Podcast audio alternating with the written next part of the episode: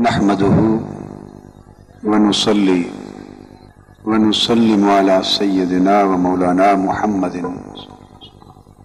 رسوله النبي الأمين المكين الحنين الكريم الرؤوف الرحيم. أما بعد، فأعوذ بالله من الشيطان الرجيم. بسم الله الرحمن الرحيم. نحن نقص عليك نبأهم بالحق. إنهم فتية آمنوا بربهم وزدناهم هدى وربطنا على قلوبهم إذ قاموا فقالوا ربنا رب السماوات والأرض لن ندعو من دونه إلها لقد قلنا إذا شططا. صدق اللہ مولانا العظیم۔ صدر مجلس، نور نظر قدوت الاولیاء، حضرت صاحبزادہ سید محمود محی الدین گیلانی، دامت برکاتکم، معزز مشائق اظام علماء کرام، زعماء قائدین کرام۔ مہمانان گرامی قدر، خواتین و حضرات اور عزیزان محترم،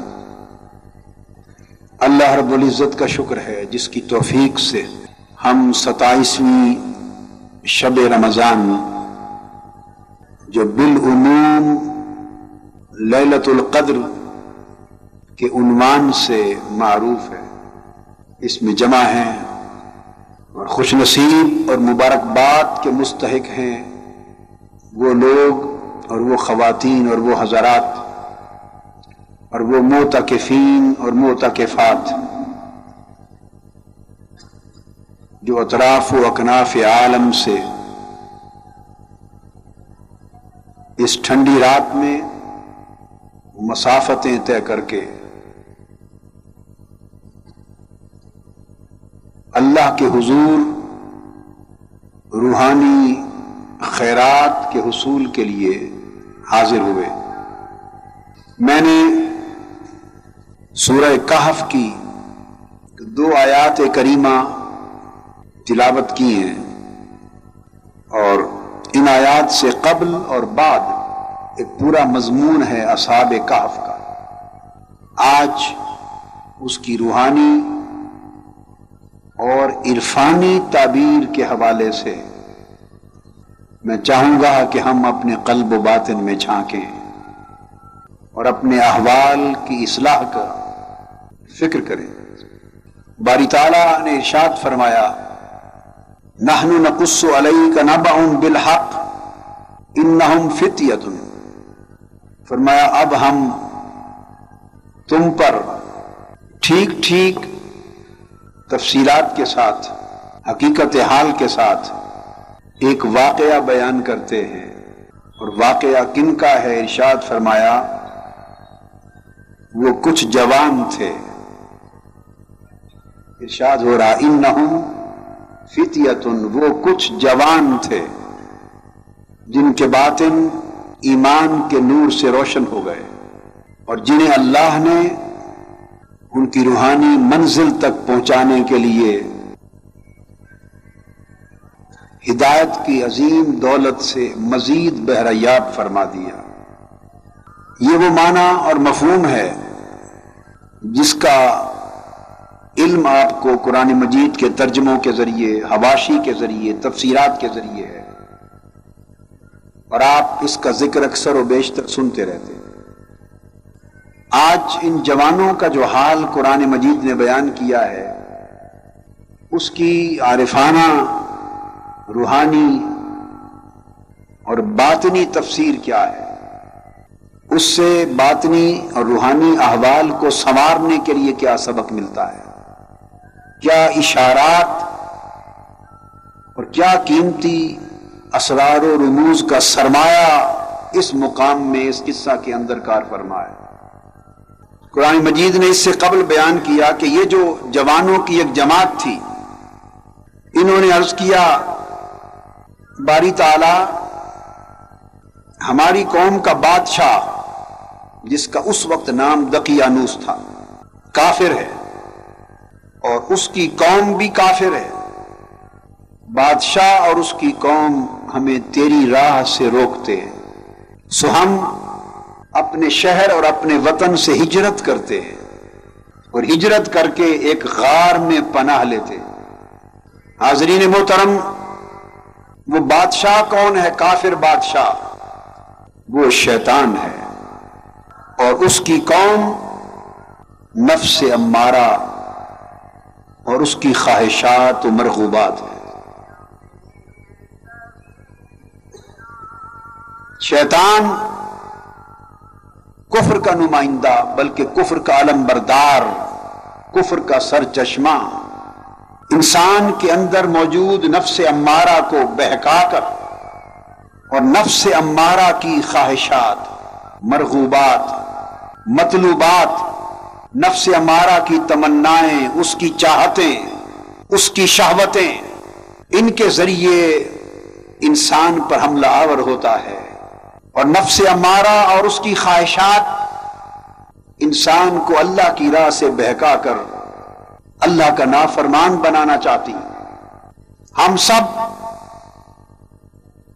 اسی شہر میں آباد ہیں، جس پر شیطان کا تسلط ہے۔ ہم سب اسی معاشرے میں، اسی شہر میں، اسی وطن میں، اس ماحول میں رہ رہے ہیں۔ جس پر نفس امارہ اور اس کی خواہشات کا تسلط ہے۔ کبھی نفس امارہ ہوا و حوث کی خواہش کرتا ہے، کبھی جاہو جلال کی خواہش کرتا ہے، کبھی منصب و عمارت کی خواہش کرتا ہے۔ کبھی انسان کے اندر تکبر کی خواہش تیز ہوا بن کے اٹھتی ہے۔ کبھی بغض اور انعد کی طرف نفس ہمارا انسان کو لے جاتا ہے۔ کبھی کدورتوں اور نفرتوں کی آندیاں چلتی ہیں۔ کبھی دنیا مال اور دولت کی ہرس اور حوث ایک آندھی بن کے انسان کو اپنی منزل اس کی نگاہ سے اوجھل کر دیتی ہے۔ انسان طالب مولا ہونے کی بجائے طالب دنیا بن چکا ہے۔ وہ اپنے وطن اصلی کو بھول گیا ہے۔ وہ اپنے خالق سے کٹ گیا ہے۔ اسے یاد نہیں رہا کہ مجھے کس نے پیدا کیا، کس لیے پیدا کیا۔ اس کارگہ امتحان میں مجھے کیوں بھیجا؟ اور اس جگہ کامیابی کا راستہ کیا ہے؟ اور پلٹ کر میں نے وطن اصلی کو جانا ہے۔ میں نے رب کائنات کو منہ دکھانا ہے۔ میرے ہر ہر عمل کا حساب ہونا ہے۔ انسان یہ ساری داستان حیات بھول گیا ہے۔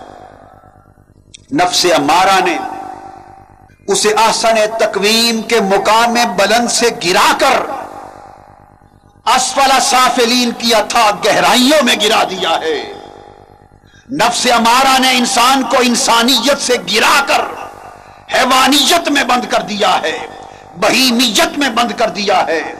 سبعیت میں بند کر دیا ہے، شہوت پرست بنا دیا ہے، خواہشات کا بندہ بنا دیا ہے، لذات جسمانی کا بندہ بنا دیا ہے، طلبات نفسانی کا بندہ بنا دیا ہے، اور وہ بندہ اس دنیا کا پجاری بن کر رب کی عبادت، رب کی بندگی، رب کا تعلق اور اس کا قلادہ ابدیت اپنے گلے سے اتار کر ذلت اور رسوائی کے گلوں میں گر کر در بدر ٹھوکرے کھاتا پھرتا ہے۔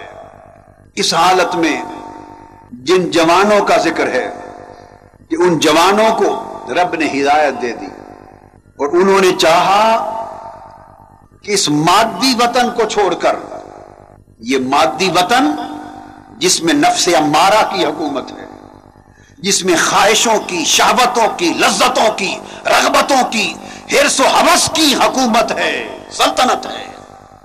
اس شہر جسم سے نکل کر ایک غار میں پناہ لیں اور اس غار سے مراد باطن بدن ہے۔ نفس امارہ کی سلطنت چھوڑ کر ہم باطن میں پناہ لیں تاکہ باطن کی پناہ میں آ کر ہمیں مولا کی راہ ملے۔ باطن کی پناہ میں آ کر ہم نفس کے حملوں سے بچ سکے باطن کی پناہ میں آ کر ہم نفسانی لذتوں کے حملوں سے بچ سکے جسمانی شہوتوں کے حملوں سے بچ سکے وہ کچھ جوان جنہیں اللہ ہدایت دیتا ہے، وہ باطن کی غار میں چلے جاتے ہیں۔ اور قرآن کہتا ہے، بعض لوگوں نے کہا، وہ جوان، وہ اصحاب کاف باطن کی غار میں نفس امارہ سے پناہ لے کر باطن کی غار میں آ جانے والے۔ تین تھے، قرآن کہتا ہے، بعض لوگ کہتے ہیں سلاستن تین تھے۔ اگر مراد اس باطن کی پناہ میں آنے والے تین ہوں، تو ان سے مراد روح ہے، عقل ہے اور قلب۔ روح قلب اور عقل، یہ باطن کی پناہ میں آ گئے۔ قرآن مجید نے کہا، بعض لوگ کہتے ہیں اور فرمایا، اگر تین تھے تو چوتھا کتا ان کے ساتھ تھا اور وہ کتا نفس ہے۔ بعض کہتے ہیں خمسطن پانچ تھے۔ اگر پانچ تھے تو پھر وہ ایک روح ہے، ایک قلب ہے، ایک عقل ہے۔ ایک سر ہے، ایک سر و سر ہے۔ پانچ باطن کی غار میں آ گئے۔ اور قرآن کہتا ہے، چھٹا ان کا کتا تھا، اس نفس کو غار کے دہنے پر بٹھا دیا۔ بعض کہتے ہیں سباتن وہ سات تھے۔ اگر سات تھے، تو پھر ان پانچ کے ساتھ، روح، قلب، عقل، سر اور سر و سر کے ساتھ خفی اور اخفا مل گئے۔ یہ سات اصاب کاف بن گئے۔ غار میں پناہ لینے والے، یہ سات روحانی ملاقات جمع ہو گئے۔ یہ روحانی وجود باطن کی غار میں آ گئے۔ اور آٹھواں ان کا کتا، وہ نفس، اس باطن کی غار کے دروازے پر آ کر بیٹھ گیا۔ مگر نفس، جب تک نفس سے امارا تھا، وہ باطن کی غار کے دروازے کی طرف آنے والا نہ تھا۔ اس نفس کو اللہ نے ملازمت دی ان روحانی ملاقات کی، ان روحانی قوتوں کی۔ وہ نفس صحبت قلب میں آ گیا۔ وہ نفس صحبت روح میں آ گیا۔ فیض یاب ہو گیا۔ وہ نفس صحبت عقل میں آ گیا۔ فیض یاب ہو گیا۔ وہ نفس صحبت سر و خفی میں آ گیا۔ فیض یاب ہو گیا۔ جب نفس اماریت سے نکل گیا تو عقل اور روح اور باطن کا تابع ہو کر روحانیت کے پیچھے چل پڑا۔ روح بولی، اے نفس کتے، پیچھے ہٹ جا، ہمارے ساتھ نہ تو بھوکے گا، ہمیں مروا دے گا۔ نفس بولا، اب میں وہ نفس سے ہمارا رہی اب تمہارا غلام بن کے آ رہا ہوں۔ عقل، قلب بولا، نفس ہمیں چھوڑ دے۔ ہم مولا کی طرف جانا چاہتے ہیں۔ اور کئی شیطان پھر تیرے حوالے سے آ کے ہمیں گرفت میں نہ لے لے۔ نفس بولا اب میں وہ نفس نہیں جو مادی لذتوں کی طرف جاتا تھا۔ میں نے بھی روحانی لذت کا ایک گھونٹ بھر لیا۔ تمہاری صحبت میں آ کر میں نے بھی باطن کی کیفیت کا مزہ چکھ لیا ہے۔ تمہاری صحبت میں آ کر اے دل مجھے ساتھ لے کر چل، روح مجھے ساتھ لے کر چل، سر و خفی مجھے ساتھ لے کر چل۔ یقین کرو تم غار میں چلے جانا۔ میں باہر دروازے پر بیٹھا رہوں گا۔ بھوکوں گا نہیں، چونکہ روحانی لوگوں کی صحبت میں آ گیا۔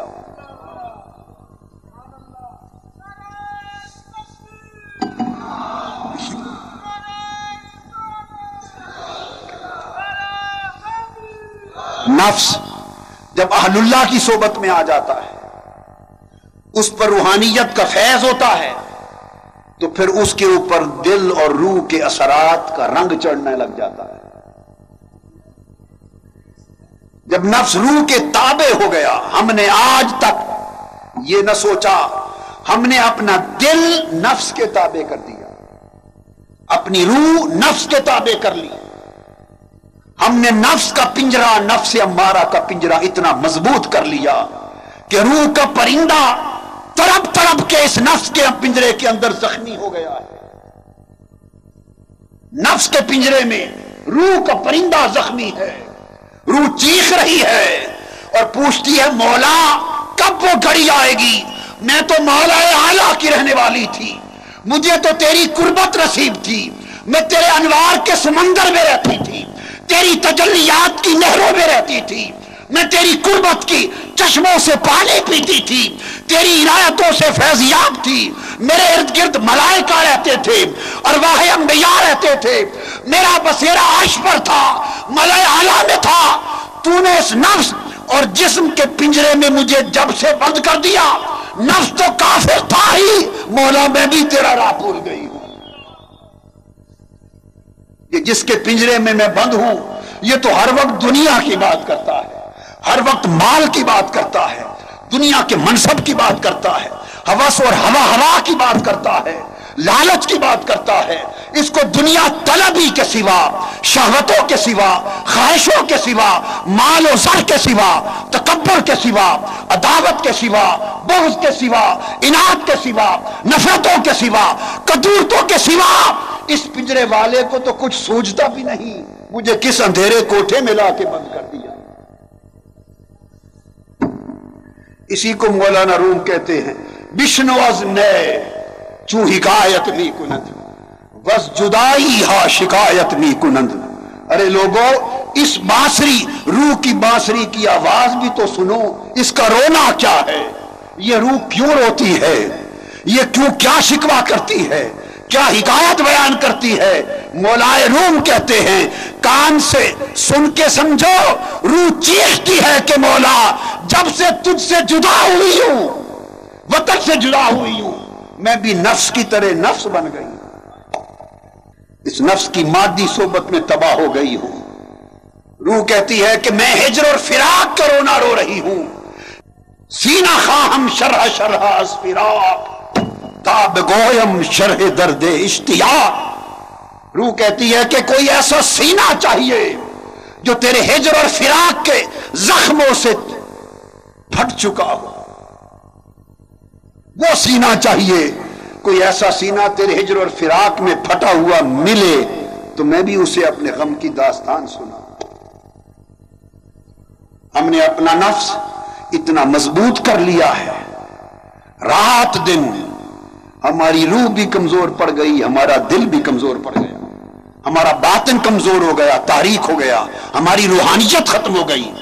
ہماری زندگی ساری مادیت ہے، نفسانیت ہے، شہوت ہے، لذت ہے ہرس و ہوا ہے، لالچ ہے۔ ہم انسان ہو کر بھی انسان نہ رہے۔ یہ باطنی قوتیں جب اس باطن کے غار میں پناہ لے لیتی ہیں۔ تو ان کی ہجرت کیا ہے؟ معلوفات جسمانی سے ہجرت کر کے آ جاتی۔ جسم جن جن چیزوں سے الفت کرتا ہے، باطن کی قوتیں اس سے ہجرت کر کے کنارہ کش ہو کے آ جاتی ہے لذات جسمانی سے ہجرت کر لیتی ہے جسم جن جن لذتوں کو چاہتا ہے، باطن کی روحانی قوت روح اور دل انہیں چھوڑ کر باطن میں آ جاتی ہیں۔ رغبات جسمانی جسم جن جن چیزوں کی رغبت کرتا ہے، یہ انہیں چھوڑ کر باطن کی غار میں آ جاتی ہیں۔ اور جب باطن کی غار میں آ جاتی سنم جسم کی پوجا چھوڑ دیتی جسم کے بت کی پوجا چھوڑ دیتی ہے خواہشات کے بت کی پوجا چھوڑ دیتی ہیں۔ اس کو چھوڑ کر باطن میں آ جاتی ہیں۔ اور باطن میں آ کر پھر یہ بدن کو کمزور کرتی ہیں، روح کو طاقت دیتی ہیں۔ بدنی اور نفسانی زندگی کو ویران کرنے لگتی اور روحانی زندگی کو آباد کرنے لگتی ابتدا ایسے ہوتی دوستو، جب تک یہ لذتیں چھوڑی نہ جائیں، وہ لذتیں عطا کرنے والا عطا نہیں کرتا۔ جب تک یہاں کی رغبتوں سے منہ موڑا نہ جائے، وہاں کی رغبتیں آپ کی طرف منہ نہیں کرتی۔ جہاں تک جب تک یہاں کی شہوتوں سے کنارہ کش نہ ہوا جائے، اس وقت تک وہاں کی قربتوں سے انسان لطف اندوز نہیں ہو سکتا۔ ایک بار اس جسم اور بدن کی خواہشوں کے بت کو توڑنا ہوگا۔ ایک بار نفس کے پنجرے کو توڑنا ہوگا۔ ایک بار اس بدن کے بت کو پاش پاش کرنا ہوگا۔ ایک بار بدن کو ویران کرنا ہوگا۔ اور ویران کرنے کی آرزو کرو۔ بتانا چاہتا ہوں، یہ ویرانی ایسی ویرانی ہے کہ اس کے بعد اس سے بہتر آبادی آنے والی ہے۔ اس لیے اہل اللہ ریاضتیں کرتے ماہ رمضان میں کھانا پینا چھڑا دیا۔ راتوں کو جاگنا کم کرا دیا۔ اعتکاف میں دن رات دہلیز پر بٹھا دیا۔ اور اللہ والے ریاضت اور مشقت کرتے جسم کی لذتوں کو کم کرتے چلے جاتے ہیں۔ جسمانی رغبتوں کو کم کرتے چلے جاتے ہیں۔ ان کے ذائقے کو کم کرتے ہیں، آرام کم دیتے ہیں، کلام کم کرتے ہیں، کھاتے کم ہیں۔ لذت و شہبت سے کنارہ کرتے ہیں۔ جو جو بدن کمزور ہوتا ہے، تو تو روح طاقتور ہوتی ہے۔ جو جو ظاہر ویران ہوتا ہے، تو تو باطن آباد ہوتا ہے۔ جو جو نفس کی گرفت کمزور پڑتی ہے، تو تو روح کا پرندہ پھر اپنی جان کے ساتھ طاقتور ہوتا ہے۔ پھر وقت آتا ہے کہ نفس یہاں رہ جاتا ہے، بدن فرش پر ہوتا ہے اور روح انسان کو اٹھا کے فرش عرش پہ لے جاتی ہے۔ جس طرح نہروں میں مٹی بھر جاتی ہے، مٹی بھر جاتی ہے، تو نہر میں پانی کم ہو جاتا ہے۔ جو جو مٹی بھر جاتی ہے تو پانی کا بہاؤ کم ہو جاتا ہے۔ آپ کیا کرتے ہیں؟ آپ بل صفائی کرتے ہیں۔ وہ بل صفائی کیا ہے؟ نہروں کی زمین کو توڑنا۔ ہل چلاتے ہیں، اکھاڑ دیتے ہیں، ویران کر دیتے ہیں۔ اس کے لیے پانی کو پہلے روک دیتے ہیں۔ ایک بار پانی کو روکنا پڑتا ہے۔ نہر کو پیاسا کرتے ہیں۔ اس کو خشک کرتے ہیں۔ پھر اس کی مٹی کو اکھاڑ پھینکتے ہیں۔ لوگ لگ جاتے ہیں مٹی اکھاڑنے کے لیے۔ نہر کا ہولیا بگاڑ دیتے ہیں۔ مگر جب اس کا سارا ہولیا بگاڑ چکتے ہیں تو پھر ہوتا کیا ہے؟ نہر کا پیٹ کھل جاتا ہے۔ اور جب نہر بال صفائی کے بعد تیار ہوتی ہے، تو پھر دوبارہ پانی چلایا جاتا ہے۔ اور وہ پانی پھر فصلوں کو پہلے ضائع جاتا تھا فصلوں کو سیراب کر باطن کی نہر کو آباد کرنے کے لیے بھی اسی طرح پہلے اس کو غیر آباد کرنا پڑتا ہے۔ جس طرح زمین میں پہلے ہل چلاتے اور ہل چلا کر زمین کی مٹی کو نکال دیتے، اس زمین کے سینے کو تکلیف دیتے، اس کو ضرب دیتے، زمین کے سینے کی سرجری کرتے، اس کو توڑ پھوڑ کرتے اور اس کو زمین کا حلیہ بگاڑتے۔ ہل چلا کر، اس کے بعد وہ اس قابل ہوتی ہے کہ پھر کوئی آلہ میوے پھل کا فصل کا بیج بویا جاتا ہے۔ جب تک زمین کا سینہ چیرا نہ جائے، بیج ڈالا نہیں جاتا۔ چیرے بغیر بیج ڈال دے، تو بیج کے ڈھیروں کے ڈھیر پڑے رہ جائیں گے، اس میں سے پھل نہیں ہوگے گا، پودا نہیں ہوگے گا، فصل نہیں ہوگی۔ تو فصل اگانے کے لیے بیج کا ڈالنا ضروری ہے، اور بیج کے ڈالنے کے لیے زمین کو ایک بار ویران کرنا ضروری ہے۔ دوستو، نفس کے غلبے سے شہوتوں نے، ہرس و حوث نے، ہوا نے، دنیاوی خواہشوں نے، مادہ پرستی نے ہمارے باطن کی نہر کو اتنا آلودہ کر دیا کہ اس میں مولا کے فیض کا پانی اب نہیں آ رہا۔ کم ہو گیا ہے۔ ضرورت ہے کہ سب سے پہلے نہر باطن کی زمین کو اکھیرا جائے ریاضتوں سے، مشقتوں سے اخلاق کی پابندی سے، عبادت سے، ریاضت سے، خلق سے، راتوں کے جاگنے سے، مسلح پر آنسو بہانے سے، سجدہ ریزیوں سے، حقوق کی ادائیگی سے، میں کو مارنے سے، جب تمہاری میں مر جائے گی، پھر اس ظرف میں مولا کا نور آئے گا۔ تمہاری باطن کی نہر کی کھدائی ہوگی، تب اس کے نور کا فیض کا پانی روا ہوگا۔ تو اس فنائے جسم سے بقائے روح کا راستہ نکلتا ہے۔ فنائے جسم سے بقائے، روح کی بقا اور ترقی کا راستہ نکلتا ہے۔ جب باطن کی غار میں انسان پناہ لے لیتا ہے، باطن کی غار میں، تو پھر دل ایک عجیب کیفیت میں ہوتا ہے۔ پھر ریاضت باطن کی پناہ میں آ کر انسان جو ریاضت اور مشقت کرتا ہے، اس سے روح کو طاقت ملنے لگتی ہے۔ وہ روح کا پرندہ جو کمزور ہو گیا تھا، روح کو طاقت ملتی روح روشن ہوتی، مضبوط اور مستحکم ہوتی، منور ہوتی چلی جاتی۔ اور پھر ایک دن وہ آتا ہے کہ ریاضتوں کے بعد قلب کے افق پر، دل کے آسمان پر روح کا سورج طلوع ہو جاتا ہے، طلوع ہو جاتا ہے۔ تو شروع شروع میں دونوں کیفیتیں ہوتی ہیں، کبھی نور کی، کبھی ظلمت کی، کبھی روشنی، کبھی تاریکی۔ تو قرآن نے اس اصحاب کہف کے حوالے سے کہا و ترشمس ازا تالات تزاور ان کا الیمین آپ دیکھتے ہیں کہ جب سورج طلوع ہوتا ہے،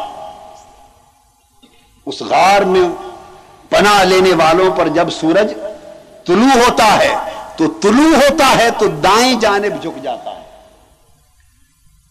یہ جو غار میں طلوع ہونا ہے، یہ دل کے مطلع پر دل کے آسمان پر ریاضتوں کے بعد، اخلاق حسنا کے بعد، محنت کے بعد، من اور میں کو مارنے کے بعد، اپنے بدن کی ویرانی کے بعد جب باطن آباد ہوتا ہے، قربت ملتی ہے، اس کے نور کا پانی ملتا ہے، روح طاقتور ہوتی ہے، تو پھر سورج بن کر دل کے وہ آسمان پر روح طلوع ہو جاتی جب روح طلوع ہوتی ہے، تو وہ جو فرمایا تزاور فہم ذات الیمین۔ تو وہ دائیں جانب جھک جاتا ہے۔ دائیں جانب والے لوگوں کو اولیاء اور مقربین کہتے ہیں۔ جب روح دل کے آسمان پہ طلوع ہوتا ہے، تو پھر بندہ اولیاء اور مقربین کی طرف، اتقیاء اور صوفیاء کی طرف، اہل اللہ و اہل بیت کی طرف، اللہ اور اس کے رسول کی طرف، اہل یمین کی طرف جھک جاتا ہے۔ پھر اس کا شمار ادھر کو ہو جاتا ہے۔ پھر اس کا رجحان یمین دائیں طرف یعنی عالم علوی کی طرف ہو جاتا ہے۔ روح دل کے آسمان پر طلوع ہوتی ہے۔ بندہ فاش پر ہوتا ہے، مگر اس کا باطن مالا آلہ کے ساتھ مل جاتا ہے۔ اس کا ملائکہ سے ربط ہو جاتا ہے۔ اس کے آسمان کل پر انوار و تجلیات الہیہ کا ورود شروع ہو جاتا ہے۔ فرشی ہو کر عرشی ہو جاتا ہے۔ بندہ ناسوتی ہو کر ملاکوتی ہو جاتا ہے۔ اور جو جو روح طلوع ہو کر اوپر اٹھتی چلی جاتی ہے۔ اس کی روشنی، اس کی چمک، اس کی دمک، اس کی تنازت بڑھتی چلی جاتی ہے۔ جس طرح آفتاب روح روح کا سورج اور راشن ہوتا ہے، انسان ملاکوت سے اٹھ کر عالم لاہوت میں چلا جا جبروت میں چلا جاتا ہے۔ روح جب اور روشن ہوتی ہے، بندہ پھر جبروت سے لاہوت میں چلا جاتا ہے۔ اور جب روح نصف نہار پر آتی ہے این اس کی تمازت جوالی پر آتی ہے۔ بندے کو رب ناسوتی بندے کو اٹھا کر ہاہوت میں لے جاتا ہے۔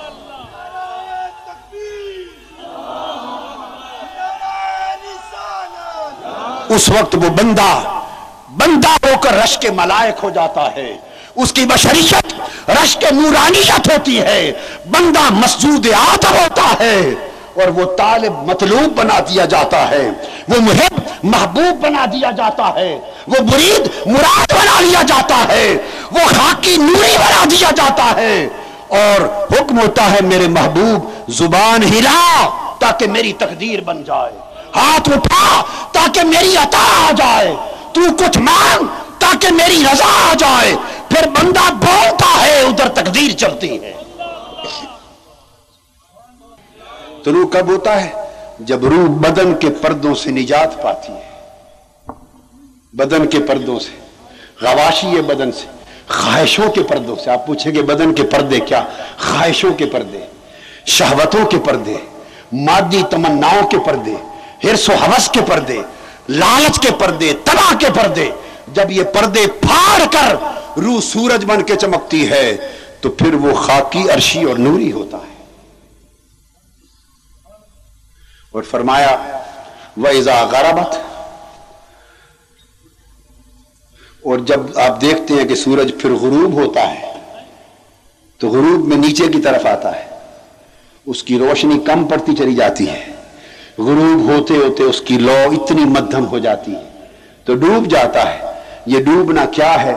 اگر ریاضت چھوڑ دی جائے، محنت چھوڑ دی جائے، تب و دو چھوڑ دی جائے، مجاہدہ چھوڑ دیا جائے، تو پھر خواہشوں کے مادی نفسانی پردے دوبارہ روح کے سورج پر چھانے لگ جاتے ہیں، بادل بن کر، چھاتے چلے جاتے ہیں۔ روح کی روشنی کم ہوتی چلی جاتی ہے، حتیٰ کہ ان حجابات میں، خواہشوں کے حجابات میں اور مادی طلبات اور رغبات کے پردوں میں وہ روح پھر غریب، غروب ہو جاتی ہے۔ اور جب روح غروب ہو جاتی ہے تو پھر غربت تقرد ہم ذات الشمال، تو وہ بائیں طرف سورج جھک جاتا ہے۔ تو بائیں طرف والے فجار ہیں، فاسقین ہیں، نافرمان ہیں۔ تو جب بائیں طرف جھکتا ہے وہ سورج سورج، تو پھر بندہ پھر عالم الوی سے بلا کے عالم سفری میں گرا دیا گیا تو ابتدائے احوال میں، ابتدائے احوال میں کبھی نور کی کیفیت، کبھی ظلمت کی کیفیت۔ ابھی تو ہم ظلمت سے نہیں نکلے۔ کبھی وہ دن بھی آئے گا جب ہماری، ہمارے دل کے آسمان پر بھی روح کا سورج طلوع ہوگا۔ کبھی وہ دن بھی آئے گا جب ہمارے بدن کے حجابات اور ہماری خواہشوں کے پردوں کو پھاڑ کر روح کا سورج طلوع ہوگا اور ہمارے باطن کی غار کو روشن کر دے گا۔ کبھی وہ دن بھی آئے گا کہ یہ فاصلہ مٹ جائے گا اور ہمارا فرش عرش بن جائے گا اور ہمارا دل جلوہ گاہ ایز دی جی بن جائے گا اور اس کی انوار و تجلیات کا محبت بن جائے گا۔ بندے، تو نے کبھی سوچا کہ تیری حقیقت کیا ہے؟ تو اگر ان پردوں سے نکل جا، تیرا دل خدا کی جلوہ گاہ ہے، تیرا دل خدا کی گزر گاہ ہے، تیرا دل خدا کی رہائش گاہ ہے۔ تیرا دل خدا کی رہائش گاہ ہے۔ قلب روزانہ دو قسموں کی حالت سے گزرتا رہتا ہے۔ جیسے روزانہ سورج کا طلوع بھی ہوتا ہے، غروب بھی ہوتا ہے۔ تو دو قسموں کی حالت سے دل گزرتا رہتا ہے۔ طلوع کے وقت دل میں نور آ جاتا ہے۔ روح کے غروب کے وقت دل میں ظلمت آ جاتی ہے۔ کبھی روح کا اثر غالب ہوتا ہے، کبھی نفس کا اثر غالب ہوتا ہے۔ یہ مقام تلوین ہے۔ روحانیت میں رنگ بدلتا ہے انسان۔ ضرورت اس امر کی ہے کہ جب رفتہ رفتہ وہ انسان کی روح مکمل طور پر اس مادی فضا سے نکل جائے۔ اور بالائی فضا میں چلا جائے، تو پھر سورج آفتاب روح کا ہمیشہ طلوع رہتا ہے، کبھی غروب نہیں ہوتا۔ آپ نے کبھی سفر کیا ہو ہوائی جہاز کا؟ اور ہوائی جہاز تیز رفتار، بڑا جہاز، بہت اونچا چلا جائے۔ بہت اونچا چلا جائے۔ کنکوڈ پہ سفر کریں، بہت اونچا چلا جائے۔ تو اس فضا میں جب اونچا جاتے ہیں تو وہ سورج جو ہر روز یہاں طلوع بھی ہوتا ہے، غروب بھی ہوتا ہے۔ اسی مادی کائنات کی فضا میں وہ بلندی آتی ہے کہ جب آپ اس مادی فضا کی بلندی پر جاتے ہیں تو سورج کا غروب ختم ہو جاتا ہے۔ سورج صبح سے شام تک اور شام سے صبح تک چوبیس گھنٹے طلوع ہی طلوع رہتا ہے۔ تو پتا چلا کہ آپ بلندی پر چلے جائیں تو غروب ختم ہو جاتا ہے۔ اور پستی پر رہیں تو غروب رہتا ہے۔ بندے، کوشش کر کے تو بھی اس روحانی پستی کی فضا سے نکل جا۔ کیسے نکلے گا؟ اس روحانی پستی کی فضا سے نکل جا۔ اپنی محبتوں کا رخ دنیا کی طرف کرنے کی بجائے مولا کی طرف کر لے۔ چاہتوں کا رخ دنیا کی طرف کرنے کی بجائے پہلے آخرت کی طرف کر لے۔ پھر تو بلند ہوگا۔ اور پھر بلندی میں اس مقام پر پہنچ کر تجھے کہا جائے گا، اب اپنی چاہت کا رخ آخرت کو بھی چھوڑ کر صرف میری طرف کر لے۔ اللہ پھر ہدایت کرتا ہے۔ فرمایا کو اس طرف اگر آ جائے، چل پڑے، تو ہدایت ملتی ہے۔ ذالک من آیات اللہ، من یہد اللہ، فہو المحتد پھر وہ اللہ کی ہدایت کے سپرد ہو جاتا ہے۔ اللہ کی ہدایت اس بندے کو چلاتی ہے۔ اور اس کو منزل مقصود تک پہنچا دیتی ہے۔ اور جو گمراہی میں چلا جائے، اس کو کوئی ولی مرشد نہیں ملتا کہ اسے راہ دکھا سکے۔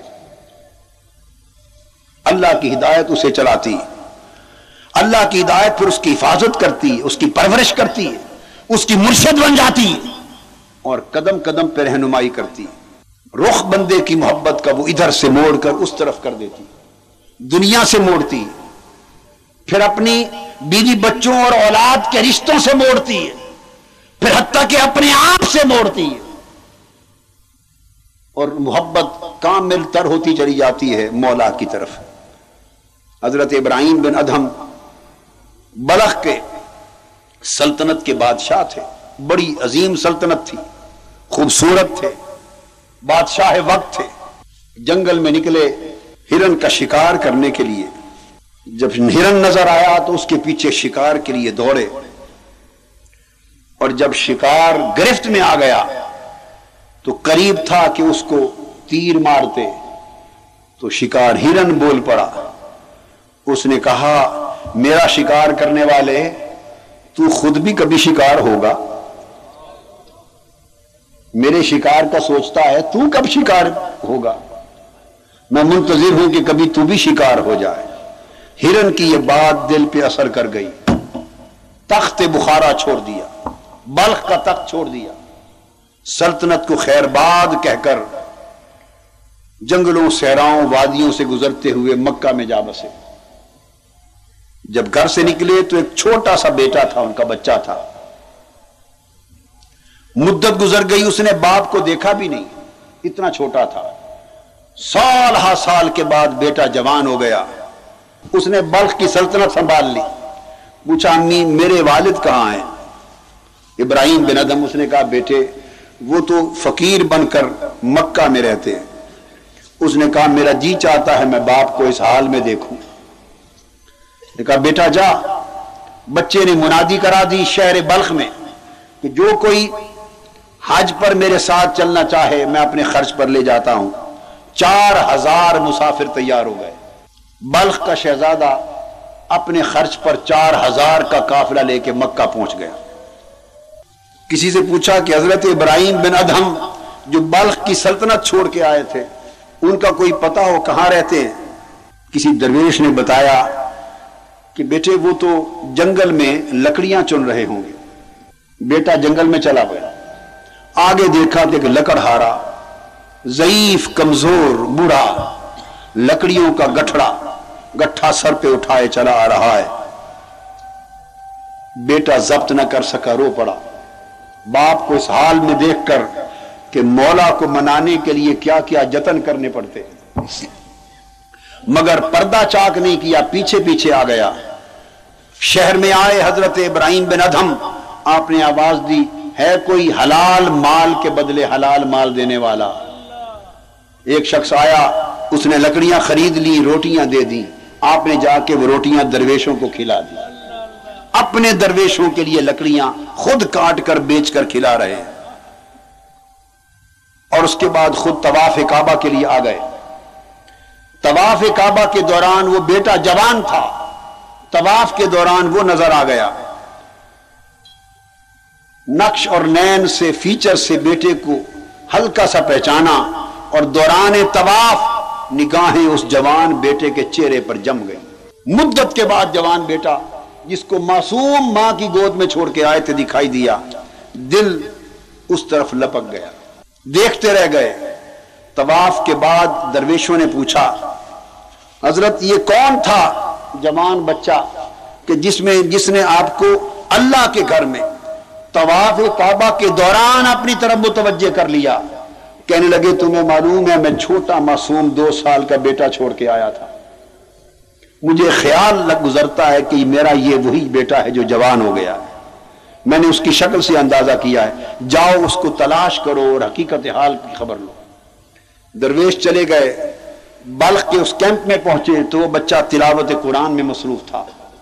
پوچھا، آپ کس کے بیٹے ہیں؟ کہا، میں حضرت ابراہیم بن ادم کا بیٹا ہوں۔ آئیے آپ کو اپنا والد ملا دیں پھر سہن کعبہ میں لے آئے۔ وہ حرم کعبہ میں تھے۔ طواف میں مصروف تھے۔ بیٹا، بیوی جب سارے سہن کعبہ میں پہنچے، باپ کی نگاہ بیٹے پر پڑی اور بیٹے کی نگاہ باپ پر پڑی۔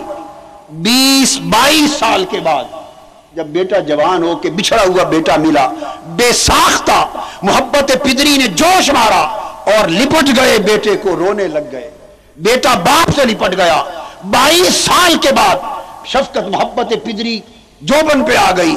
جب دونوں لپٹ گئے اور آپس میں مل کر چومنے رونے لگ گئے، آواز آئی، ابراہیم بن ادم عشق ہم سے کرو بےتابی کسی اور کے لیے رکھو۔ عشق ہم سے کرو بےتابی کسی اور کے لیے۔ آواز جو یار کی آئی چیخ نکلی اور بے ہوش ہو کر سے نکابہ میں گر گئے۔ کہ محبت الہی تو اتنے سنبھالتی ہے کہ کہیں قدم ڈگمگانے نہیں پاتے۔ خواہ وہ نسبی محبت ہی کیوں نہ آ جائے۔ یہ تو ایک ہے۔ اور پھر حضرت رابعہ بصری سے پوچھو، جب محبت کا رخ مولا کی طرف ہو جاتا ہے، تو محبت الہی اپنے بندے کی محبت کی حفاظت کس طرح کرتی ہے؟ اس کی چاہتوں کی حفاظت کس طرح کرتی ہے؟ اس کو پسلنے نہیں دیتی۔ رابعہ بصری بیمار ہو گئی۔ کسی علاج سے آرام نہیں آ رہا۔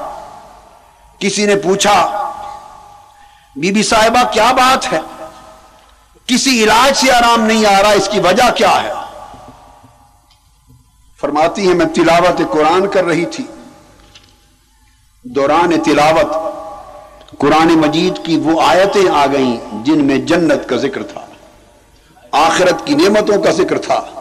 تلاوت کرتے کرتے جب جنت کا ذکر پڑھا تو میرا دل جنت کی طرف راغب ہو گیا۔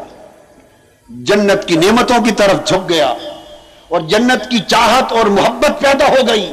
بس دل میں جنت کی رغبت اور محبت کا پیدا ہونا تھا کہ میرے محبوب نے آواز دی، جو میٹھی میٹھی آواز میرے کانوں نے سنی، فرمایا، رابعہ، عشق ہم سے کرو اور چاہت جنت بھی رکھو۔ محبت کا دعویٰ ہم سے کرو اور چاہت جنت کی کرو۔ ارے جو لوگ اس کے عشق میں جل جاتے ہیں، اس میں صرف دنیا ہی نہیں جلتی، آخرت بھی جل جاتی۔ پھر رابعہ بصری ایک ہاتھ میں پانی لیتی ایک ہاتھ میں آگ اٹھاتی۔ لوگ پوچھتے ہیں، بی بی، کدھر جا رہی ہے؟ فرماتی ہیں، جو لوگ دوزخ سے ڈر کے عبادت کرتے ہیں۔ ان کا تما خرچ ان کا خوف مٹانے کے لیے، پانی سے دوزخ بجھانے کے لیے جا رہی ہے اور جو جنت کے لالچ میں عبادت کرتے ہیں، ان کا تما مٹانے کے لیے آگ سے جنت جلانے کے لیے جا رہا ہوں۔ تاکہ جو سر جھکائے، میرے محبوب کی رضا کے لیے جھکائے۔ مولا کی محبت میں جھکائے۔ مولا کی قربت کے لیے جھکائے۔ ارے، مولا کی رضا کے لیے جھکائے۔ سیدنا امام جعفر صادق نے فرمایا کہ جو آدمی دنیا کا طالب ہوتا ہے، وہ مرد نہیں ہوتا مونس ہوتا ہے، جو آخرت کا طالب ہوتا ہے، وہ بھی مرد نہیں ہوتا مخنس ہوتا ہے۔ مرد اس وقت بنتا ہے جب چاہت دنیا کی بھی نکل جائے۔ چاہت آخرت کی بھی نکل جائے اور ساری چاہتے ایک شولہ بن کر اس کی شکل میں بڑھ کے اور سوائے دیدار یار کے کچھ مصروف نہ رہے۔ تب بندہ مرد بنتا۔ پھر کیفیت یہ ہوتی ہے کہ اگر یہ صورت ہو جائے تو پھر مقام تکوین نصیب ہوتا ہے۔ مقام تکوین نصیب ہوتا ہے۔ مگر لوگوں اس کے لیے لذتیں، راحتیں، آرام، سکون چاہتے، ان کو سیوا کرنا پڑتا ہے۔ پھر اسماعیل کے گلے پر چھری چلانی پڑتی ہے۔ پھر اسماعیل کے گلے پر چھری چلانی پڑتی ہے۔ پھر آتش نمرود میں کودنا پڑتا ہے۔ پھر علی اصغر اور علی اکبر کے گلے کٹوانے پڑتے ہیں۔ پھر خود نیزوں پر چڑھنا پڑتا ہے۔ اس لیے کہ یہ محبت کا وہ مقام ہے جو دنیا کی محبت رہی۔ نہ رشتوں کی محبت رہی، نہ اپنی جان کی محبت رہی۔ پھر ان کو حیات جاوید ملتی ہے۔ پھر وہ تین سو سال بھی غار میں لیٹے رہیں، تو اس غار میں رہ کر بھی زندہ رہتے ہیں۔ پھر کوئی کتا بن کر ان کی دہلیز پہ بیٹھا ہو، تو تین صدیاں وہ بھی زندہ رہتا ہے۔ مگر اس کے لیے ریاضت درکار ہے۔ ریاضتیں ہائے اگلے لوگ کر گئے۔ مولا کو منانے پر محنتیں اگلے لوگ کر گئے۔ وہ جو گزر گئے، وہ جو وادی کے اس پار چلے گئے۔ وہ یار کو منا گئے، وہ بازی جیت گئے۔ انہوں نے کیسی محنتیں کی؟ عبداللہ بن مبارک سے پوچھو۔ اپنی ساری چاہتے قربان کرنی پڑتی۔ حضرت ابراہیم بن ادہم نے فرمایا، کسی نے پوچھا، آپ کا مرشد کون ہے؟ فرمایا، میرا مرشد میرا ایک غلام ہے۔ میرا استاد، میرا غلام ہے، مجھے بندگی کا سبق میرے غلام نے دیا۔ پوچھا، حضرت کیسے؟ فرمایا، میں غلام کو خرید کر لایا۔ اور خرید کے لایا تو میں نے چاہا کہ اس کی کچھ باتیں پوچھ لوں۔ میں نے پوچھا، غلام سے بیٹے، تمہارا نام کیا ہے؟ غلام نے جواب دیا، جس نام سے آپ پکارے، وہی نام ہوگا۔ ہائے ہائے۔ میں نے پوچھا، بیٹے، تم کھاتے کیا ہو؟ اس نے کہا، مالک جو کھلا دو، وہی کھاتا ہوں۔ میں نے پوچھا، تمہاری خواہش کیا ہے؟ اس نے کہا، جو آپ کی خواہش، وہی میری خواہش۔ تو میری چیخ نکل گئی۔ میں نے کہا، مولا، کاش میں بھی تیرا اس طرح کا غلام ہوتا۔ اس نے پوچھا، تم خواہش کیوں نہیں رکھتے؟ اس نے کہا، غلام ہونا، پھر اپنی خواہشیں رکھنا۔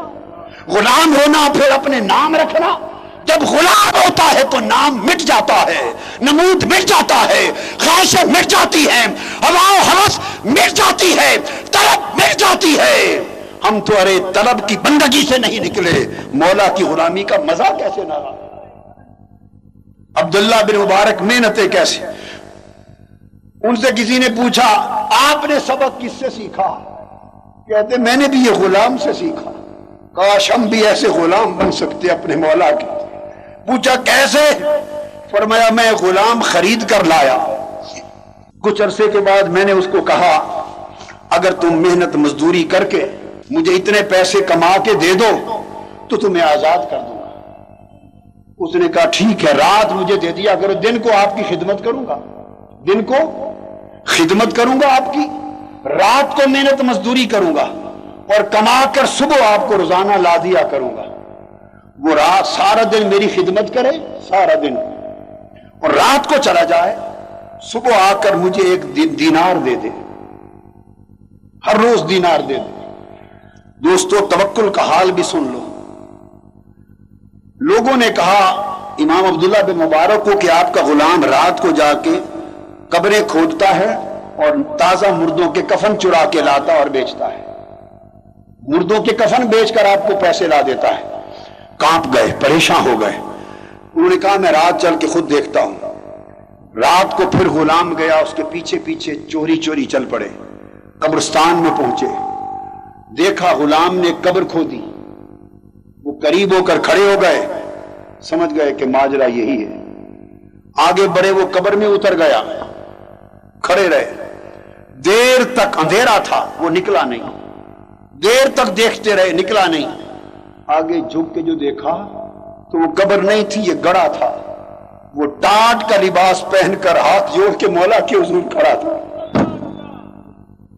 مولا کے حضور کھڑا تھا۔ اپنی ریاست میں مصروف تھا۔ لرس گئے۔ ٹاٹ کے لباس میں ریاست میں مصروف ہے، مولا کو بنا رہا ہے۔ ساری رات اس قبر میں گڑے میں ٹاٹ کا لباس پہن کر مولا کو مناتا رہا۔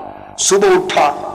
نکلا، مٹی ڈالی، اس کو پھر بند کر دیا اور نماز پڑھ کے بیٹھ گئے۔ آپ بھی پیچھے پیچھے مسجد میں آ گئے۔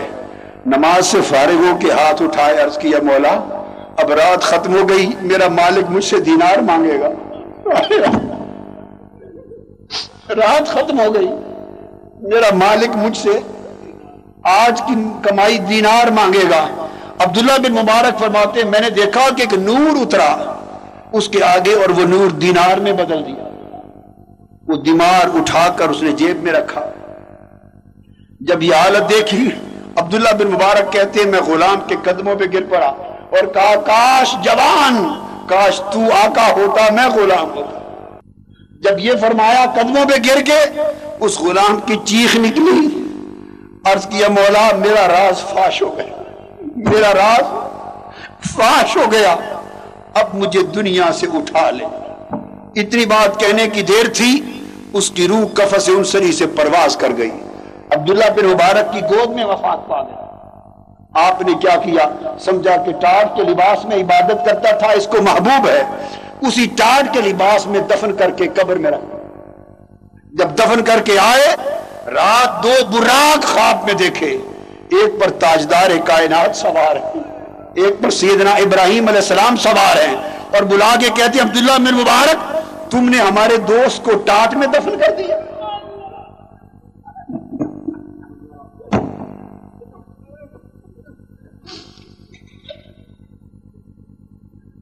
مزدوری ہوتی۔ حضرت رابعہ بصری بھی کسی زمانے کسی کی باندھی تھی۔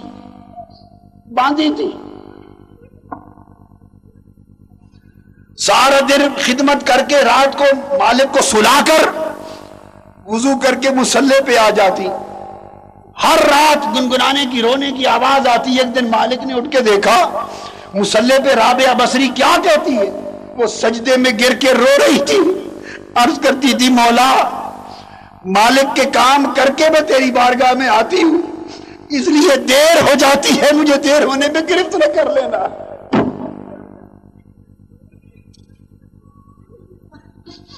مالک نے آزاد کر دیا۔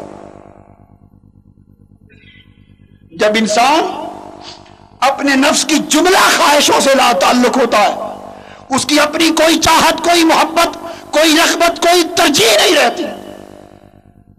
اور وہ پھر صرف دنیا پر نہیں، ہر شے کی ذاتی ترجیح ختم ہو جاتی۔ حضرت معروف کرخی، پھر کیفیت یہ ہوتی ہے بازار سے گزر رہے ہیں، ایک سکا گزرا، پانی پلانے والا۔ غریب، مسکین، محتاج پانی پلانے والا۔ کوئی اس کا پانی نہیں پی رہا۔ غریب مشک اٹھا کر، مشکیزہ باری اٹھا کر تھکا ہوا پھر رہا ہے۔ آپ قریب سے گزرے اور وہ یہ بولی دے رہا تھا، جو میرا پانی پیے گا، اس پر اللہ کی رحمت ہوگی۔ حضرت معروف کرخی روزے کے ساتھ تھے۔ حضرت معروف کرخی روزے کے ساتھ تھے۔ آپ نے بڑھ کر اس سے پانی کا پیالہ لے لیا اس کو ایک درم دے دیا پانی پی کے روزہ توڑ دیا۔ مریدوں نے پوچھا حضرت آپ تو روزے سے تھے پانی کیوں پیا؟ فرمایا اس غریب کا پانی کوئی نہیں لے رہا تھا۔ اور وہ رب کی رحمت کی بات کر رہا تھا۔ میں نے کہا میں تو روزے رکھ لوں گا مگر اس غریب کا آج دل ٹوٹا تو اس, اس کا کفارہ کیسے ہوگا؟ دوستو، انسان کی ہر ترجیح ختم ہو جاتی۔ بندہ اپنے نفس سے جدا ہو جاتا ہے، اپنے نفس سے علیحدہ ہو جاتا ہے، اپنے نفس سے کنارہ کش ہو جاتا ہے۔ اتنا لا تعلق ہوتا ہے کہ سری سکتی سے پوچھئے۔ حضرت سری سکتی کہتے ہیں کہ تیس سال قبل مجھ سے گناہ ہوا تھا۔ کیا؟ تیس سال پہلے ایک گناہ ہوا تھا۔ آج تیس سال سے اسی کی معافی مانگ رہا ہوں۔ معلوم نہیں مولا نے معاف کیا یا نہیں کیا۔ پوچھا حضرت کیا گناہ کیا تھا؟ فرمایا شہر بغداد میں ہمارے بازار کو آگ لگ گئی تھی۔ سب دکانیں جل گئی تھی۔ اس میں میری دکان بھی تھی۔ کسی نے آگے خبر دی حضرت، سب دکانیں جل گئی مگر آپ کی دکان بچ گئی۔ اپنی دکان کا بچنا سن کر بے ساختہ میری زبان سے، الحمدللہ نکل گیا تھا بس تب سے رو رہا ہوں کہ لوگوں کی دکانیں جل گئی تھی، میری بچ گئی تھی۔ میں نے اپنی دکان کے بچنے پر الحمدللہ خوشی کا اظہار کیا تھا۔ کہیں مولا اس پہ گرفت نہ کر لے۔ کہ سری سکتی اپنا مفاد کی بات کرتا ہے، اپنی خاص کی بات کرتا ہے۔ لوگ جل گئے، تو بچ گیا۔ تجھے لوگوں کے جلنے کا غم نہیں، اپنے بچنے کی تیس سال سے اس گناہ پر معافی مانگ رہا ہوں۔ حاضرین محترم، جب تک بندہ نفس سے جدا نہ ہو جائے اور مطلوبات نفس اور مرغوبات نفس کنارہ کش نہ ہو جائے، تب تک روح کا سورج دل پر طلوع نہیں ہوتا۔ لوگوں، ہم اندھیرے میں ہیں، ہم ظلمتوں میں ہیں، ہم تباہی میں ہیں، ہم بربادی میں۔ مگر کبھی اس بربادی کی زندگی میں ہمیں احساس تک بھی ہوا کہ ہم گھاٹے میں جا رہے ہیں، کدھر جا رہے ہیں؟ اور وہ کل اگر تابع ہو جائے تو اس سے مراد غضب اور شہوت کا کتا ہے، نفس کا کتا اور نفس کا کتا غضب اور شہوت کا استعارہ ہے۔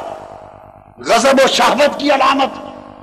اشارہ اس امر کی طرف ہے کہ بندے، تو باطن کی غار میں میری پناہ میں آ اور غضب اور حرص اور شہوت کے نفس یعنی کتے کو اس کے دروازے پر بٹھا دے۔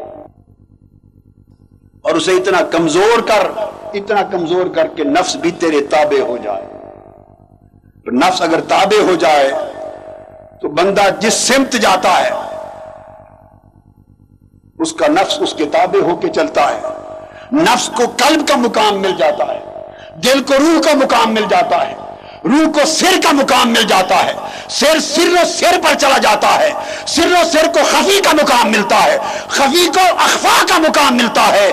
انسان کے سارے لطائف ترقی کر کے مولا کے حضور اور قربت میں چلے جاتے ہیں۔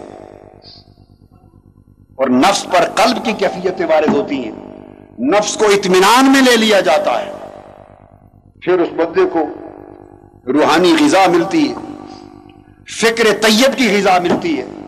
اس کے اندر پھر منفی سوچ نہیں آتی، تاریخ سوچ نہیں آتی، وہ اللہ کی ہدایت میں سوچتا ہے، اس کو فکر طیب ملتا ہے، اس کو سوچ ازگا ملتی ہے، اس کے خیالات پاکیزہ ہوتے ہیں، وہ لوگوں کا ہمدرد ہوتا ہے۔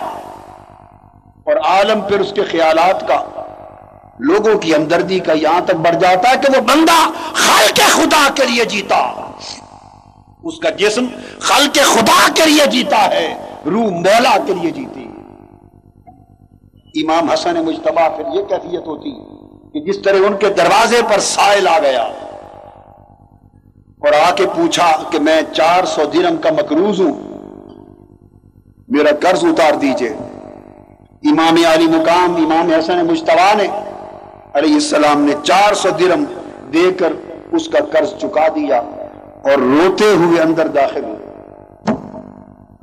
اہل بیت نے گھر والوں نے پوچھا، امام علی مقام، آپ نے تو اس کے ساتھ بلائی کی، اس کا قرض ادا کر دیا، چار سو درم دے کے مدد کی، نیکی کی بات تھی، روتے ہوئے کیوں آ گئے؟ فرمایا، اس لیے رو رہا ہوں کہ یہ میرا فرض تھا کہ میں جا کے اس کے حال کی خبر لیتا۔ اس مقروض کی جا کر خبر لیتا۔ میں اپنے فرض کی ادائیگی میں کوتاہی کی۔ اگر جا کے خبر لی ہوتی تو پھر اس کو سوال کرنے کی ذلت میں مبتلا نہ ہونا پڑتا۔ سائل بن کر میرے دروازے پر نہ آتا۔ وہ جو مانگنے میرے دروازے پر آیا ہے، اس کی ذلت میں مبتلا ہونا مجھ پر شاد گزر رہا ہے۔ لوگ فکر اتنی پاکیزہ ہو جاتی، اتنی لطیف ہو جاتی ہے کہ پھر انسان کا تصور نہیں کر سکتے۔ وہ بندہ رش کے بلا ایک ہوتا ہے۔ کچھ سیاح فلک کا پھر مسجود کیوں نہ بنے؟ لوگوں آؤ ہم اپنے نفس کی اصلاح کے لیے اپنے باطن کی طرف متوجہ ہوں۔ اس مادی دنیا کے اندھیروں سے خود کو نکالنے کی فکر کریں۔ آج کی رات، عہد کی رات، ایک تبدیلی کا فیصلہ کرنے کی رات۔ پھر آج کی رات جب بیت جائے گی اور ماہ رمضان کی ساتھ چل جا، چلی جائیں گی۔ پھر آئندہ سال خدا جانے ہم میں سے کون جیے، کون نہ جیے۔ لوگ آج فیصلہ کریں کہ ہم اس نفسانی وطن کو چھوڑ کر اس روحانی وطن کا سفر اختیار کریں۔ اور اس راہ پر چلے جہاں جس راہ پر رب کی محبت ملے، رب کی قربت ملے، رب کی رضا ملے اور بلاخر رب خود مل جائے۔ اس کی ابتدا توبہ سے ہوتی۔ اس کی ابتدا توبہ سے ہوتی اور توبہ گناہوں سے بھی ہے۔ توبہ دنیا پرستی اور دنیا طلبی سے بھی ہے۔ توبہ اس مادی دنیا کی رغبت سے بھی ہے۔ اور توبہ انابت کی اللہ کی طرف سفر شروع کرنے کی بھی ہے۔ اور سب قسموں کی توبہ کریں۔ پہلے گناہوں سے معافی مانگیں۔ پھر دنیاوی مادی، نفسانی رغبتوں اور چاہتوں سے کنارہ کشی کا فیصلہ کریں پھر روحانی وطن کی طرف چلنے کے لیے اللہ سے توفیق اور ہدایت مانگیں اللہ تبارک و تعالی ہمارے حال پہ کرم فرمائے اور ہمیں اس توبہ کی توفیق دے جو اس کے محبوبوں اور مقرب ہونے کی۔ اور ہمیں اس قبولیت کی راہ پر اور مقربیت کی راہ پر گامزن فرمائے جو اس کے اپنے خاص بندوں کے نصیب میں ہوں۔ آپ دو زانو یا چار زانو ہو کر بیٹھ جائیں گے۔ توبہ اور دعا کی ساتھ شروع ہو رہی ہے۔ سر جھکا کے بیٹھ جائیں گے سب لوگ۔ دل و نگاہ کو اپنے مولا کی طرف راغب کر کے۔ دو لمحوں کے لیے خاموشی اور توقف۔ اور اپنے باطن کی وادی میں جھانک کر اپنے نفس کے گناہوں کے حال کا جائزہ لے۔ اپنے عزم، ارادے، ہمت کو اللہ کی طرف متوجہ کر لیں آنکھیں بند رکھیں۔ رونے کی کیفیت اپنے اوپر تاری کر لیں اللہ کے حضور حاضری کا تصور اپنی سوچ میں، دل و دماغ میں لے آئیں۔ گم ہو جائیں۔ اس توجہ میں۔ حرم کعبہ ہے۔ لوگ طواف پہ مصروف ہیں۔ ہزار ہاں لوگ اللہ کے گھر کا طواف کر رہے ایک جوان جس کے چہرے پر نقاب ہے، پردہ ہے مقام ملتظم پہ کھڑا۔ چہرے کو چھپائے، کعبے کا غلاف پکڑ کے زار و قطار رو رہا ہے۔ اس کی آہیں بلند ہو رہی ہیں، اس کی چیخیں نکل رہی ہیں۔ اور وہ رو کر اپنے مولا کو پکار کے کہہ رہا ہے کہ مولا، اس زمین پر درختوں کے اتنے پتے نہیں جتنے میرے گناہ ہیں۔ مولا، تیری زمین پر اتنے متنفس سانس لینے والے انسان نہیں ہوئے جتنے میرے گناہ ہیں۔ معاف کرنے والے، مجھے معاف کر دے۔ مولا، میرے گناہوں نے مجھے شرمندہ کر دیا۔ میں اپنا چہرہ تجھے نہیں دکھا سکتا۔ معاف کر دے۔ ایسی صدایں بلند ہو رہی ہیں۔ آواز رونے کی بلند ہوتی گئی۔ طواف کرنے والوں نے طواف چھوڑ دیا۔ اس کے گرد جمع ہو گئے۔ کئی اہل اللہ بھی جمع ہو گئے۔ اور وہ سوچنے لگے، یہ جوان اتنا گناگار ہے بولا، ہم سب کے طواف اور عبادتیں ان کے اجر بھی اس کو دے دے، تو معاف کر دے۔ لوگوں کو اپنے طواف اور عبادتیں بھول گئی مگر وہ جوان تھاڑے مار کے رو رہا ہے۔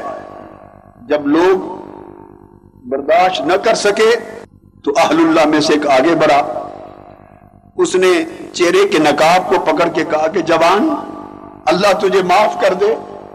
ہم سے اب سنا نہیں جاتا۔ تیری گری زاری برداشت نہیں ہوتی۔ تو چہرے سے نقاب، پلٹ اور بتا تو صحیح کہ تو ہے کون؟ اتنا بڑا گناگار روئے زمین پر ہے کون؟ آپ نے چہرے سے نقاب پلٹا تو امام زین العابدین تھے۔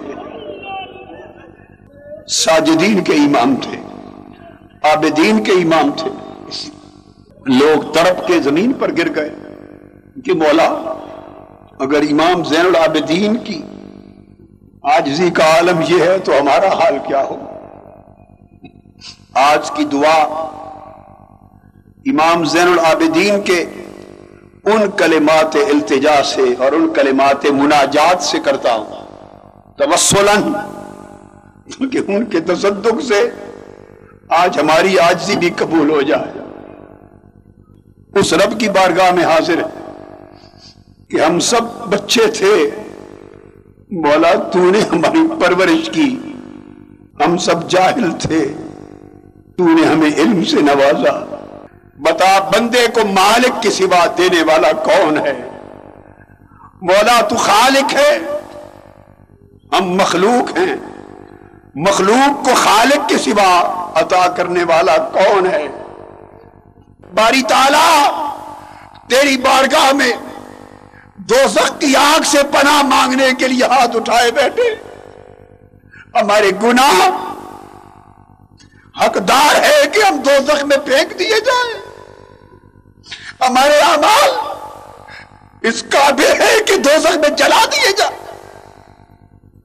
ہمارے کردار، ہماری نافرمانیاں، ہماری کوتاہیاں، ہماری غفلتیں، ہماری تباکاریاں اس قابل ہیں کہ ہم دو میں اونٹے گرا دیے جائیں۔ باری تعالی، ہم اپنے عمال کے باعث دو سے نہیں بچ سکتے۔ ہم اپنے اخلاق کے باعث دو سے نہیں بچ سکتے۔ مولا، ہم اپنی کوشش کے باعث دو سے نہیں بچ سکتے۔ صرف تیری رحمت پہ بھروسہ ہے۔ تیرے محبوب نے خبر دی کہ رمضان کی راتوں میں پچھلے پہر اور شب قدر اول رات سے آخر شب رب کریم، رب رحیم، رب غفور۔ آسمان دنیا پر آ کر خود ندا کرتا ہے۔ اے کوئی مغفرت کی خیرات مانگنے والا، میں اس کی خیرات سے چوری پڑ دوں مولا، تیری آواز نے ہمیں حوصلہ دیا۔ مولا، تیرے محبوب کی خبر نے ہمیں حوصلہ دیا۔ تیری بخشش و عطا نے ہمیں حوصلہ دیا۔ مولا، تیرے جود و سخا نے ہمیں حوصلہ دیا۔ مولا تیرے کرم نے ہمیں حوصلہ دیا۔ ہم تیری بارگاہ میں آ گئے۔ گناہوں سے ہماری پوشت جھک گئی نڈال ہو گئی۔ بولا گناہوں کے باعث اب تو ہماری ہڈیاں کمزور ہو گئی۔ مولا اب تو جسم بھی نڈال ہو گئے۔ مولا بالوں میں سفیدی آنے لگی۔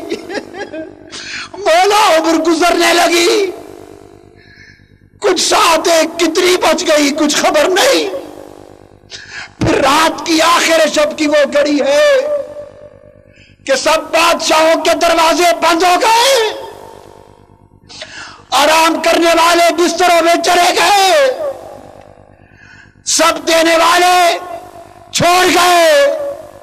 اس حال میں بولا تیری پکار پر تیرے دروازے پر آئے ہیں۔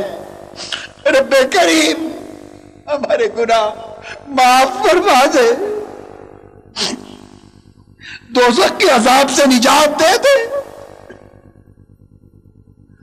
مولا ہم گناہگار سے ہی ہمارے چہرے دوزخ میں ڈالے گا۔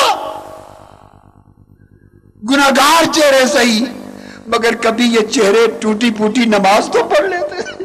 مولا، ہماری آنکھیں دوزخ میں جلائے گا۔ گناہگار سے ہی مگر کبھی کبھی تیرے خوف سے رو لیتی تھی۔ مولا، ہماری زبان دوزخ میں جلائے گا۔ مولا، گناہگار سے ہی مگر یہ زبان کبھی کبھی تیرا ذکر تو کر لیتی تھی۔ مولا، ہمارے دل دوزخ میں جلائے گا۔ گناہگار سے ہی مگر کبھی ان دلوں میں بھی تیری محبت کا کوئی شولہ بڑک اٹھتا تھا۔ ہمارے پاس وہ عبادت نہیں جو تجھے راضی کر سکے۔ وہ امال نہیں جو تجھے راضی کر سکے۔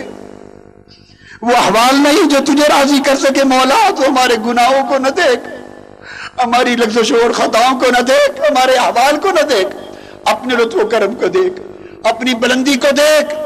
اپنی عطا و سخا کو دیکھ مولا۔ جوڑیاں بھر کے آج ان سب لوگوں کو رخصت فرما۔ مولا، ان میں سے کوئی آج محروم نہ جائے۔ مولا، ان میں سے کوئی محروم نہ جائے۔ کوئی خالی دامن نہ جائے۔ مولا، سب کی بدبختی اور سکاوت سعادت پہ بدل دے۔ مولا، سب پہ کرم کی بارش فرما دے۔ سب کے سینوں کو منور فرما دے، نور معرفت سے روشن کر دے۔ ایمان کی حلاوت عطا کر عرفان اور اکان کی حلاوت عطا فرما۔ رضوان کی حلاوت عطا فرما۔ جن کے دلوں میں جو جو حاجتیں ہیں میرے مولا، تو سب کے دلوں اور سینوں کی جاننے والا ہے، وہ پوری فرما دے۔ پوری فرما دے۔ مولا ان کے ایک ایک قدم آنے اور جانے کا مقبول عبادت کر دے۔ ان سب کے بچوں کی خیر، ان کو نیک اور سالے بنا۔ سب بیماروں کو شفا اور سلامتی اور صحت عطا کر۔ جو اولاد کے تالے میں مولا، ان کی گودوں میں اولاد کی نعمت عطا کر دے۔ انہیں محروم نہ رکھ، ان کو اولاد عطا کر نعمت دے۔ جنہیں تو نے اولاد دی ہے، ان کو نیک اور سالے بنا۔ بچوں، جوانوں کے علم نافع اور عمل سالے عطا کر۔ ہماری بیٹیوں کے لیے اچھے اسباب بنا۔ والدین کو کوئی پریشانی بیٹیوں کی طرف سے نہ دے۔ اولاد کی طرف سے نہ دے۔ بے روزگاروں کو روزگار عطا کر۔ پریشان حالوں کی پریشانیاں دور فرما۔ حاجت مندوں کی حاجت روائی فرما۔ مشکلات میں گرے ہوئے کی مشکل کشائی فرما۔ مولا جس کے دل میں دو دو مراد ہے پوری فرما دے۔ اور مولا، اب وقت رخصت ہے۔ رات جل رہی ہے۔ ساری کا وقت ہے۔ تیری آخری قبولیت کی ساتوں کا عروج ہے۔ تیری رحمت و مغفرت کی ساتوں کا کمال ہے۔ مولا، یہ لوگ اب گھروں کو جائیں گے۔ تجھے تیری عزت کا واسطہ، تیری عزت و جمہوریت کا واسطہ، تیرے کرم اور مغفرت کا واسطہ۔ مولا، کیا تیری مغفرت گوارا کر لے گی کہ کوئی گناہگار بخشے بغیر چلا جائے؟ کوئی حاجت مند خراج کے بغیر چلا جائے؟ کوئی دکھی دکھ لے کر چلا جائے مولا؟ کرم کر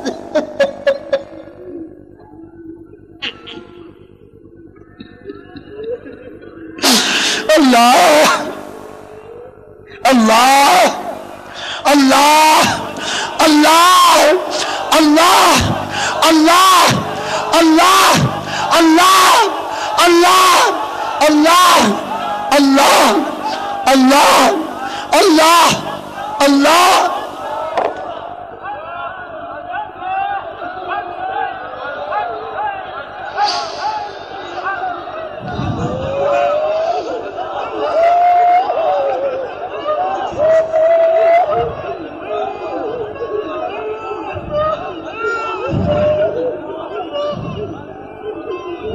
مولا تحریک منہج القرآن کی مدد و نصرت فرما۔ مصطفیٰ انقلاب کے مشن کی مدد و نصرت فرما۔ کامیابی عطا کر، عظمت عطا کر، عروج عطا کر، غلبہ عطا کر مصطفیٰ انقلاب کے لیے۔ ملائکہ کے ذریعے مدد فرما۔ غریبوں، کمزوروں مستدفین مظلوموں کی مدد فرما۔ آقا علیہ السلام کی کملی کا سایہ عطا کر، حضور کی شفاعت دے، قربت دے۔ مرے حضور کی کملی میں، قبر میں اٹھے حضور کی کملی میں۔ اللهم صل وسلم وبارك على سيدنا ومولانا محمد وعلى آله وأزواجه وأولاده وبناته وأهل بيته وعترته وذريته وصحابه الكرام المتقين وأهل بيته الطيبين الطاهرين وأولياء الله الصالحين وعلينا معهم أجمعين برحمتك يا أرحم الراحمين بحق لا الہ الا اللہ محمد رسول اللہ صلی اللہ تعالی علیہ وسلم